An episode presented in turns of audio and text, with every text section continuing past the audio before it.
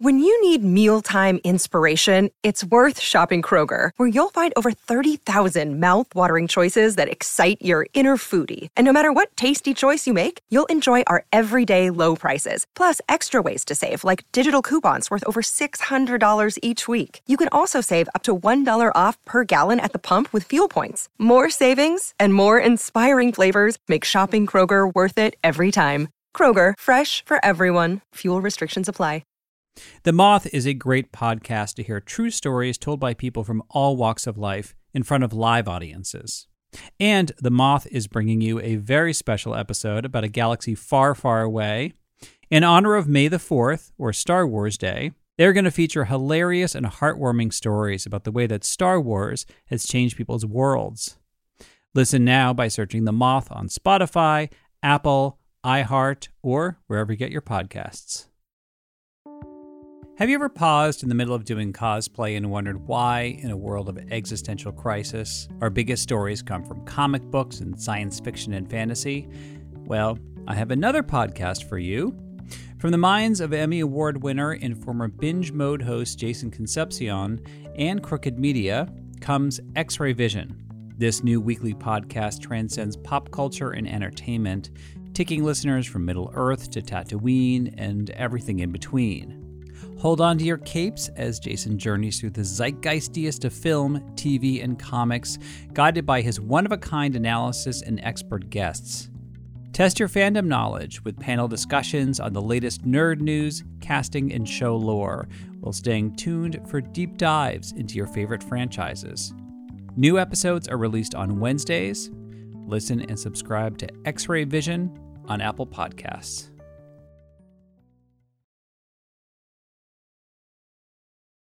You're listening to Imaginary Worlds, a show about how we create them and why we suspend our disbelief. I'm Eric Molinsky. We are in a golden age of headcanon, although that may not be a good thing. Headcanon is a term for when a storyteller is creating a mystery or telling a story that isn't finished yet, and the fans fill in those gaps with their own ideas of what's going to happen or what will be revealed and when their head canon doesn't turn out to be canon, the fans don't always take it well. Some people blame the fans for not letting storytellers do their jobs and finish stories on their own terms. But a lot of people also blame J.J. Abrams. So much head headcanon has been sparked by work that he produced, like Lost, Alias, Cloverfield, Westworld, and the new Star Trek and Star Wars movies. And his approach has been copied by a lot of storytellers working in sci fi and fantasy when they want to create a mystery and a lot of social media buzz. What are stories but mystery boxes? There's a fundamental question in TV. The first act is called the teaser. It's literally that is J.J. Abrams giving a famous TED talk about his favorite storytelling device, the mystery box. In the talk, he is standing next to a box with a question mark on it. He bought the box years ago and he never opened it because he says, quote, mystery is the catalyst for imagination. In fact, he sometimes sets up mysteries without knowing himself how he's going to resolve them. And as a fan, I know what it's like to get caught up in one of these mysteries. It can be frustrating when you get attached to a headcanon that you read about or one you came up with, but it doesn't go far beyond your own head. So we asked you, our listeners, to pitch us your favorite headcanon.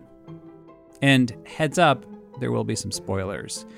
It's hard to talk about headcanon without mentioning the actual canon. So I put a list of all the movies and TV shows we'll be discussing in the show notes.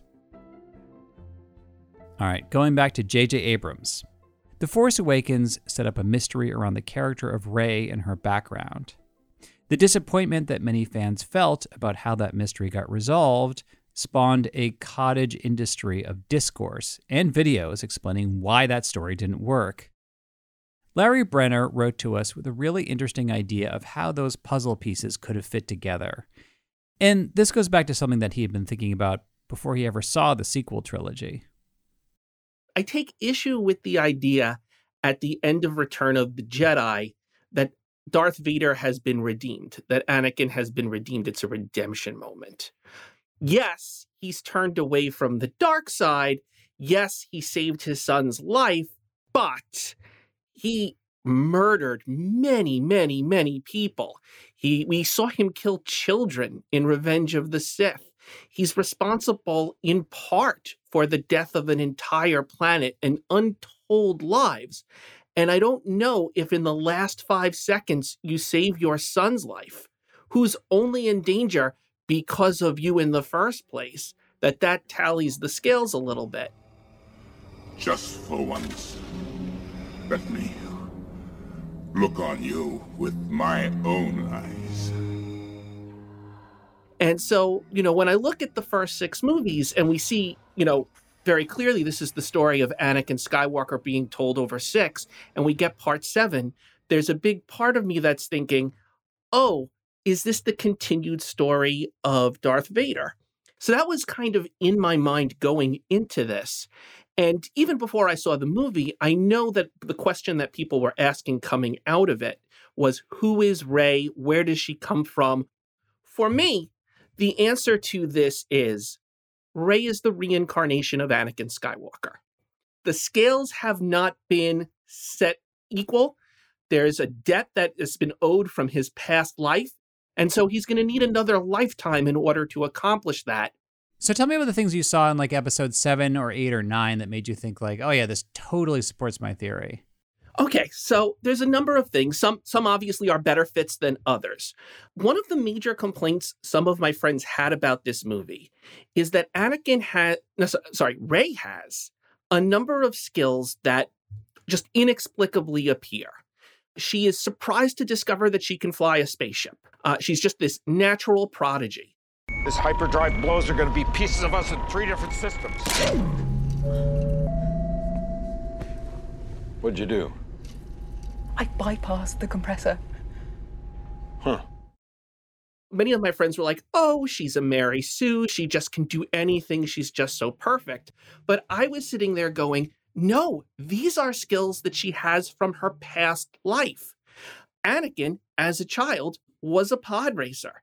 So when she's surprised that she can fly a spaceship, I think that's a genuine surprise. But I think what it really is, is skills from her past life returning to her being called up as they're needed. And then there are the unusually strong visions that Rey has when she picks up the lightsaber that was originally Anakin's before it was given to Luke in episode 4. For me, getting the lightsaber is activating some past life memories for her. And she recoils from it because her past life is filled with so much darkness. You.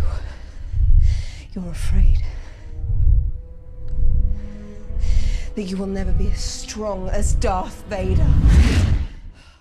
The single biggest clue that I have on this one is throughout the trilogy, we see Kylo Ren constantly trying to commune with the skull of Darth Vader. But every time he tries to follow the path to Darth Vader, it leads him to Rey. And I don't think this is, oh, he misdialed and keeps getting the wrong number. I think his vision quest is taking him exactly where he wants to be. Kylo wants to be who Rey was in her past life. Rey is hearing the seductive call of her past life trying to bring her back to the dark side. It's the thing that she has to triumph over to prove that she has defeated the evil that consumed her in in the previous life. Were you able to convince any of your friends of this headcanon? Like Yes. Yeah. Oh yes, a number of them. And and I was like, just wait and see. Just wait and see. This is gonna happen. I clearly don't get my last laugh on that one. I do say though, the last scene of the movie where she's on Tatooine and she's looking at the spirits of Luke and Leia makes so much more sense if she's the reincarnation of Anakin. Her story has gone full circle. We found Anakin on Tatooine and we leave we leave Anakin on Tatooine. It's it's everything is in a circle. Everything comes back around. Which is a very Star Wars thing too. Even the title, Rise of Skywalker, right? It's it's not that she decided to take their adopted name. It's that Anakin Skywalker is back. The spirit of Anakin Skywalker is back. this is this is something I wanted to scream at the end of the movie theater. I was like, "Here's what re- everybody sit down. Here's what really happened. Everybody stay in your seats. it's not over." It's not over. Okay. I got a PowerPoint. yes. I'm, I've got some action figures. We're going to do it again. yes. Let's yes. pull out my script.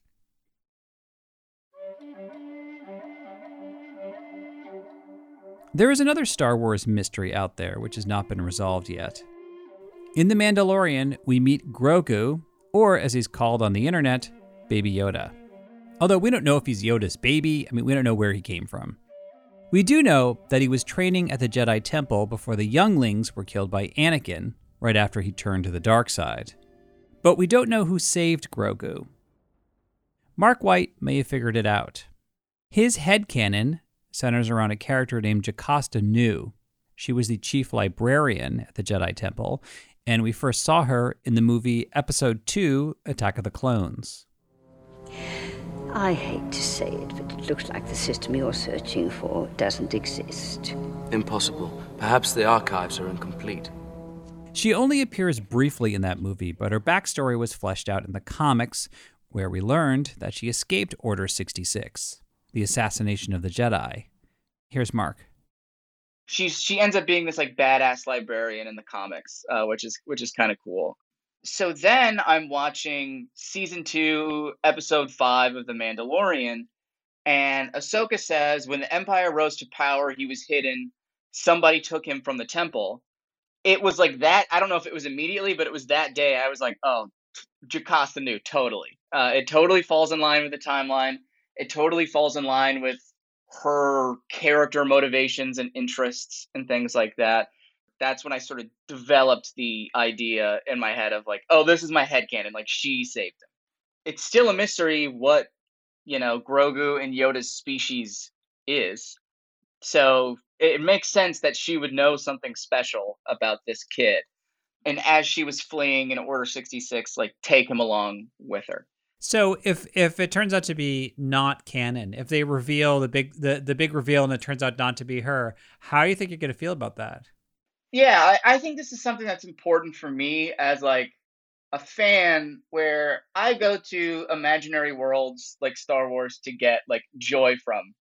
It's also like I respect creators who want to tell their own original story and have something in mind, you know.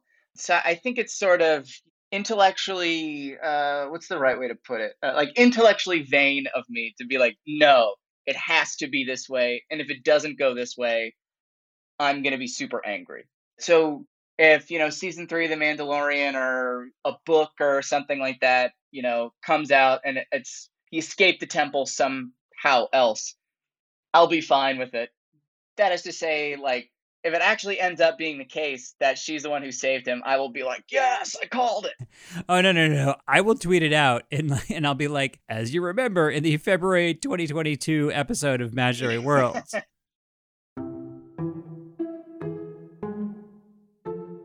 we heard from another listener named Doug Tricarico, and he told us about a headcanon that he found online, which helps explain a moment that always bothered him in a movie that he otherwise loved, The First Matrix. I was watching it and I was like, this is awesome. This is all the cyberpunk stuff that we've been reading about for the last, you know, 15 years or whatever. Then at the end, Trinity kisses Neo and brings him back to life, and suddenly it's no longer science fiction, it's fantasy. I'm like, that's just goofy. Kind of dropped me out of the movie. You hear me? I love you. And I went on to Usenet, which was the social media at the time. And we were talking about this, and somebody said, well, what if they're both in the Matrix? Both uh, versions are in the Matrix of not just the part that they think is in the Matrix, but also the part where they think they're in the real world. That's also the Matrix. And I was like, now it makes total sense. Now it's still science fiction, which is cool. Yeah, it's also it, it feels like such a matrixy headcanon because you could almost imagine Morpheus saying, "Have you ever woken up in a dream and thought you would stop dreaming, but you're still dreaming?" Yeah, like that. exactly. you can almost imagine them explaining that. Exactly. Are there other moments too that you feel like make sense, make much more sense now with that head headcanon? Yeah, like there's that moment where Morpheus explains that they use human beings as batteries. And it's like that doesn't really make sense. Like you use it as distributing processors maybe, but as energy that doesn't really track. But if it's all the matrix, that makes it make more sense. Not to mention the next few sequels. Doug actually told me about a few interesting headcanons. Like here's another one he found online, which relates to Iron Man 2. There's a little boy that Iron Man saves, and somebody pointed out that the kid is the right age to be Peter Parker as a little boy. I believe it was Kevin Feige himself said, "Yeah, that tracks." So he's now uh, canonically he is now Peter Parker. Really? What scene was that? It's the scene after the Vanko has set all the drones and it's the drones are attacking everyone. And there's a little kid with an Iron Man mask and he sort of holds up his hand and says, you know, or I don't think he says anything actually. Nice work, kid. Yes, right. I do remember that and they're in Queens. Yeah. So everything that all it all connects. It explains why Peter Parker is so enamored with Tony Stark and we see the Silver Globe from the World's Fair at the beginning of Spider Man Homecoming. And right before we talked, Doug had come up with his own headcanon about the Hawkeye TV series. At the beginning of the first episode, Clint Barton and his family are on vacation in New York, and they're watching a Broadway musical about Captain America. And as the original Avengers assemble on stage, Clint is cringing in the audience. One of his kids asks him why he's not into the show. I know what happens. I was there. You knew it wasn't there. It's that guy. Ant-Man. We cut back to the stage and see a guy in a cheap Ant-Man costume in the lineup of the original Avengers. It seems like a throwaway joke about how inaccurate and silly this musical is. But Doug pointed out that in the film Avengers Endgame, Captain America, Iron Man, and Hulk traveled back in time with Ant Man to the first Avengers movie. They tried to stay inconspicuous, so nobody in 2012 knew that they were there. But I've been thinking as I, as I was watching that, it's like, but Ant Man kind of was there because they time traveled. So I'm kind of thinking that people probably like went back and scoured security cam footage and all that kind of stuff, and they probably got a glimpse of Scott as Ant Man running around. So now people think that Ant Man's been secretly working with the Avengers all along. I love that headcanon, Kevin Feige, if you're listening. Josh Sawyer is a big Star Trek fan, and he came up with a headcanon about a storyline that has always bothered him. The movie Star Trek Into Darkness is part of the reboot series where the original characters are played by young actors. Who the hell are you? They built a big mystery around who Benedict Cumberbatch was playing, and halfway through the movie, he reveals that he is Khan, even though he looks and sounds nothing like Ricardo Montalban. My name is Khan. So, Josh came up with this theory. I just sort of pretend that Benedict Cumberbatch is not playing Khan because it just comes completely out of nowhere about halfway through the movie. It's like, what? He's playing Khan? Like from Khan? And so, what's your head canon? Uh, well, I just I just sort of pretend because Khan had this whole sort of cadre of other super soldiers that he was the boss of. I just kind of pretend they unfroze one of those guys and that guy is saying he's Khan and that maybe Khan is more of like a ceremonial title than it is a, a name. So, have you been able to convince other people of your head canon? Have they been like, "Oh my god, now that you've said that to me, the movie now makes so much more sense"? I say it to my wife every time we watch it, and she she either pretends to be convinced or or has bought into it. So I think I've got one convert. Make that two converts. No pun intended. Now, one of my favorite head canons that we heard about was not from a franchise that's very current, but it was a childhood favorite of mine. Inspector Gadget. If this cartoon is a little before your time, Inspector Gadget was a wacky secret agent who wore a trench coat and a hat, and all these robotic gadgets could come out of his body. Go, go, Gadget legs! Whoa! Huh? Uncle Gadget, are you all right? Chris Landon was always bothered by how hapless and bumbling Inspector Gadget was, compared to his niece Penny and their very smart dog, Brain. And then Chris began to wonder given how many contraptions come out of Inspector Gadget's head, does this man even have a brain? I'm thinking maybe uh, Inspector Gadget used to be alive, a real life secret agent, and uh, he was investigating corruption in his own agency, and he doesn't know who to trust. So he, uh, there's another agency that he calls, and he's like, "I need some help with this," and so they send Penny over, and he's like, "She's a little young, but she's like a really good secret agent," and she's like, "I'll pretend to be your niece, right?" And then Inspector Gadget gets caught and they destroy him. He's like has this massive injuries and I'm thinking maybe Penny rescues him and takes him back to her agency and they put him back together as best they can.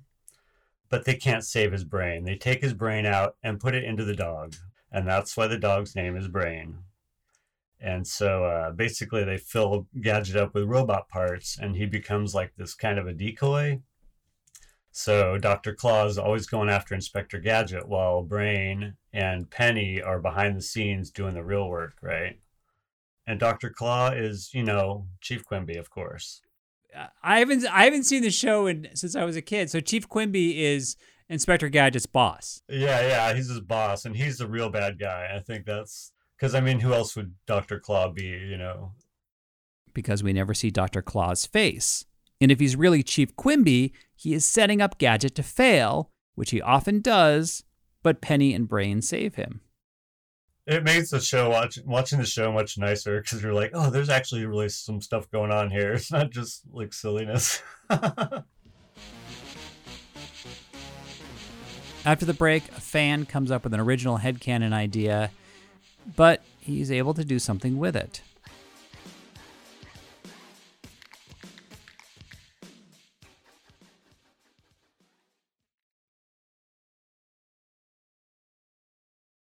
All right, we have one more listener headcanon to explore. So tell me your name. My name is Judd. And uh, what's your headcanon about? Uh, my headcanon is that uh, about 10 years ago, I was reading the DC Comics Batman series. I was reading you know, the main monthly series, and I'm reading the storyline Hush. And this was like a blockbuster. I remember I was going to my comic book store regularly to pick up the latest issues of Hush. Yeah, all of us were. This was this was this felt different. It was it was hot. It was big, and at the center of it there was this new villain, aptly named Hush. We didn't know who this was. Hush was new.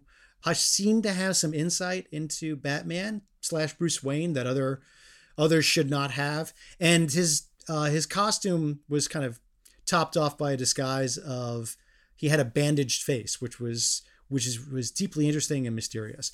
And it culminated to finally Batman is facing off with Hush, and they're in a cemetery of all places.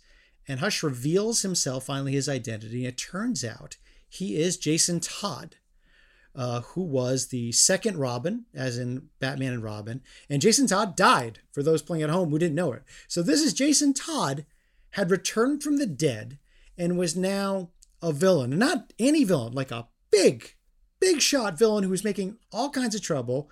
And for me, I just my top of my head blew off. I loved this because I, I could just see the whole story of like a hundred miles of broken road. And what was the story in your mind that you started to imagine? Well, because Jason Todd represented Batman's greatest failure, the mistakes he had made both as uh, raising Jason, and Jason had become this rebellious Robin. And then these mistakes led to him being killed. He was murdered by Joker. Uh, in Batman's Batcave, there was still an actual tomb to Jason uh, as a constant reminder. So for Jason to return from the dead, oh my gosh! So it was it, it hung on to this lesson of his greatest failure, but it would now go further. He was going to be a villain, taking all the tools that Batman ever gave him and using them for wrong. For me, I just I could see it. So much of it. It was like an opera. And then? Well, then a month later, uh, they reveal that uh, that it wasn't Jason Todd; it was Clayface in disguise. So, so, and I thought, like, oh, okay, well, that's another way to go, I guess. But then he realized wait a second, I'm not just a comic book fan named Judd. I am Judd Winick. Today, he is the creator of the children's series Hilo, but at the time, he was a writer at DC Comics. But you don't just walk into the head office and say, I'd like to take a shot at writing our most popular character, and while I'm at it, I'd like to change Batman canon.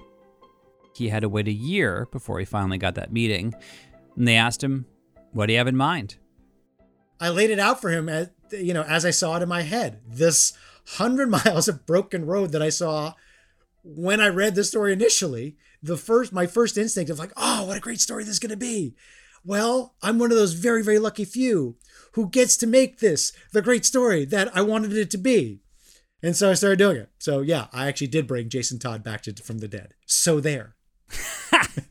it was a groundbreaking moment in modern Batman comics. Um, and and so many people have run with that storyline too. I mean, do given that you've you have the rare experience of somebody who has had a head canon and gets to make it canon, does that give you new insight, understanding, or sympathy for people who who have what they feel like is a great head canon that was so much better than canon, but they don't have the access to make it happen? Always, always. I I I I'm a deep appreciator of fan fiction. I totally understand at inclination. I mean, I, I mean, dirty secret. Us storytellers are constantly write, rewriting things that we watch and read. Constantly. I mean, even like moments after we see it, you know, noodling around with it and what they should have done. I thought this would have been better and we could do it this way. So I, I get it. Hey, even stories I've done that people are disappointed with and wish I would have gone another way with, I get it. Trust me. And to be honest with you, there's an excellent chance that I actually went the other way on that story for a little while too. Yeah, has that happened where somebody's come to you and said, I was disappointed, or you read about somebody said, I was disappointed with the way you went with this. I have my own head canon as to what should have happened. What is, as a storyteller, what's your reaction to that? Sometimes it's absolute, you know, just irritation and disgust. Like, what, what, what do you know? What do you know? Oh, it's just so easy. Yeah, after you know, like, uh, you know, we sit, we set up this this whole, you know, we set this whole thing up, and then you look in there, and noodle around with it, and, and decide to zig when you zag. Other times, I have to admit, like, yeah, no, I thought about that too. Well, why didn't you do it? It's like, well, I didn't do it because of X, Y, Z. I thought this would be a better direction, or you know, like, or actually, I have to tell you, I think I think the route that I went was going to wind up being better than than what you were thinking of or what we were thinking of. Yeah. I mean, what do you think is the difference between head headcanon and fan fiction? For me, head headcanon is when you specifically look at a direction a story was going to make, then it spirals down into a different direction and it's gone. Fan fiction is just like you're pulling characters out and making up an own story that goes with them instead of creating like an alternate reality. Yeah, it's kind of a sense of like, I'm going to tell the story of Rey Skywalker and Harry Potter joining, you know, forces um, against Thanos, and you know, it's uh, yeah. uh, I know this will never happen, therefore I'm having fun, as opposed to. Oh, if you had only let me in the room, I could have. that is exactly it. Yes. No, if I just had the opportunity to call the shots. Ah, oh, man. Does social media make this kind of the headcanon thing? Does it exacerbate it? And certainly everyone can not just present their stuff with um, on Twitter, but you can have a whole 20 minute YouTube video dissertation. Oh, God. Yeah. I think uh, social media has completely changed how we view everything, how genres changed, how people comment on stuff. Uh, I mean, they're doing, they're commenting and making changes practically in real time. I mean, just you know, the, the show will air, and suddenly we're we're rewriting it. It's like slow down, let us actually see where the story goes before we're commenting on where the story goes because the story might go exactly where you think it's going or a little bit different or almost there yeah to say it's thrown like a match on a gas fire is like, like please it's you know it's it's you know throwing more gas on a gas fire making the fire into it's just it's an inferno. Social media's completely changed it. Yeah like um mephisto is a villain that i never really particularly cared about. And then halfway through wandavision my Twitter feed had completely convinced me that Mephisto was going to show up. He was going to be the big bad. That like the whole series was basically like a vehicle to bring Mephisto into the MCU. And if he doesn't show up, I should be bitterly disappointed because the clues were all there. Look, there's an M. Look, there's another M. If you turn this upside down and tilt it a little bit, it's an M. And they said magic. Magic is Mephisto, clearly. so yeah, no, I'm with you about that. And and honestly, I think social media in a lot of ways sets us up for disappointment. And I think when storytellers actually get nervous about like, listen, it's okay if like they're going to guess everything. They're going to guess everything. Sometimes you just have to take the hit and realize that this many of us actually trying to guess and and working on our head canon you're you're going to guess it. You're going to have the story come out there. And that's okay. You just need to tell it well. That's all we want. Yeah, I'm trying to imagine. Like, I started thinking about what if what if Citizen Kane had been an HBO miniseries, and Twitter was obsessed with finding out who was Rosebud and what was Rosebud. How would they feel at the end? You know, because I feel like a great mystery should reveal character and theme and story, and not a like, aha, I didn't see that coming. How true is that? How many people disappoint? The sled? Seriously?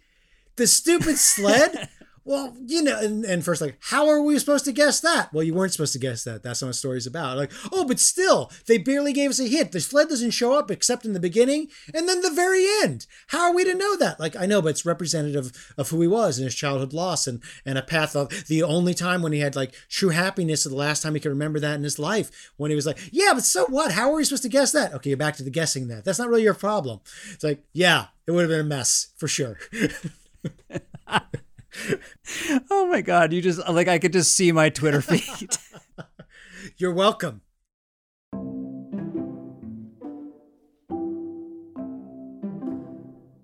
One of the reasons why I'm really interested in headcanon is because I tried to be a screenwriter for years. I took screenwriting classes outside my regular job. I read screenwriting books. I submitted my scripts for feedback in Los Angeles and New York.